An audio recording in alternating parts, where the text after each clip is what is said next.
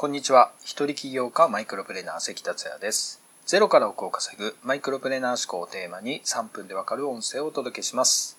いつも聞いてくださりありがとうございます。昨日、群馬の水上から宮崎へ移動してきました。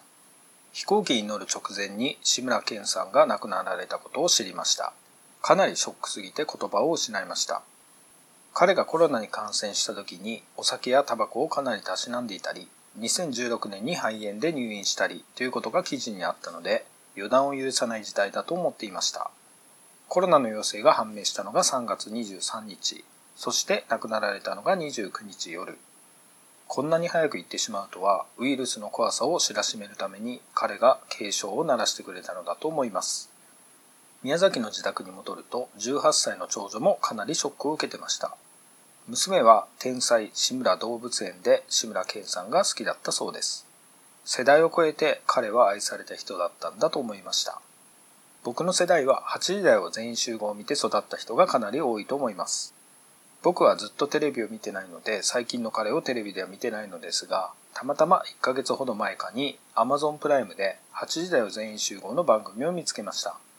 いくつか見て、志村けん若いな面白いな懐かしいなと楽しんでみました。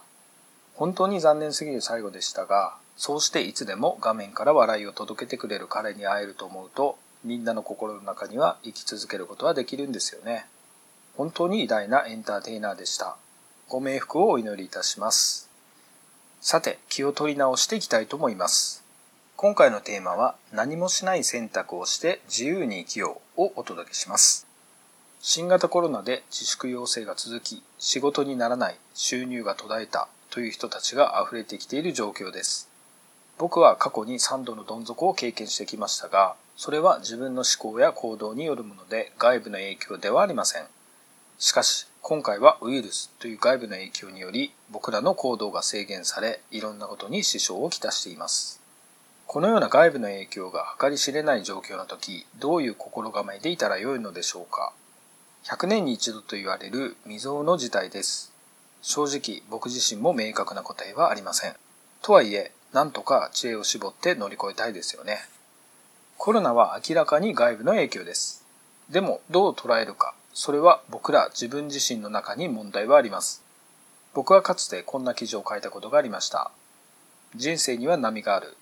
いい時もあれば何をやってもうまくいかない時がある。やばいやばいと思い必死にもがき、止まると余計に事態が悪くなりそうで、とにかく何かやらなきゃと考えて行動した。しかし、もがけばもがくほど上に上がれない。そう、何をやってもうまくいかない時ってあるのだ。そういう時、どうすればいいかというと、あえて何もない選択をするのだ。このような内容の記事です。あえて自分から動かないことを選択したということですが、今は自粛要請です。でもこれを言われてやるのではなく自分から動かないを選択したと考えればいいです。とはいえ何もしないことを選択するのは最初は怖いという人が多いと思います。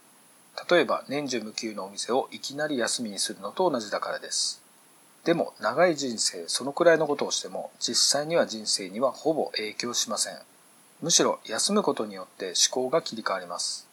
新鮮な気持ちや客観的な視点になりその後生まれ変わったかのように仕事ができて成果を出せるのです。僕が何もしない選択をした後どうなったか、それを具体的に話すと長くなるので今回は割愛しますが、いろんなアイデアが生まれ何度も稼ぐことができました。やるときにはがっつり仕事をし、やらないときには全く別のジャンルなどにがっつり没頭して楽しむ。こんな人生が送れます。コロナから一旦離れてみると違った見え方ができます。本来働き方は自由なはずです。やるときにやって、やらないときにはやらないという選択は自由にできます。例えば1年に500万円必要だとします。半年で500万円を稼ぐことができれば、1年の半分は遊んで暮らしてもいいし、何をしてもいいですよね。例えば月の半分働いて、月の半分は旅行してもいいですよね。コロナを機会に自由に働き、自由に暮らせるようになる。そんな未来を描いていくのもありだと思います。以上になります。今回も最後まで聞いていただきありがとうございました。それではまた明日お会いしましょう。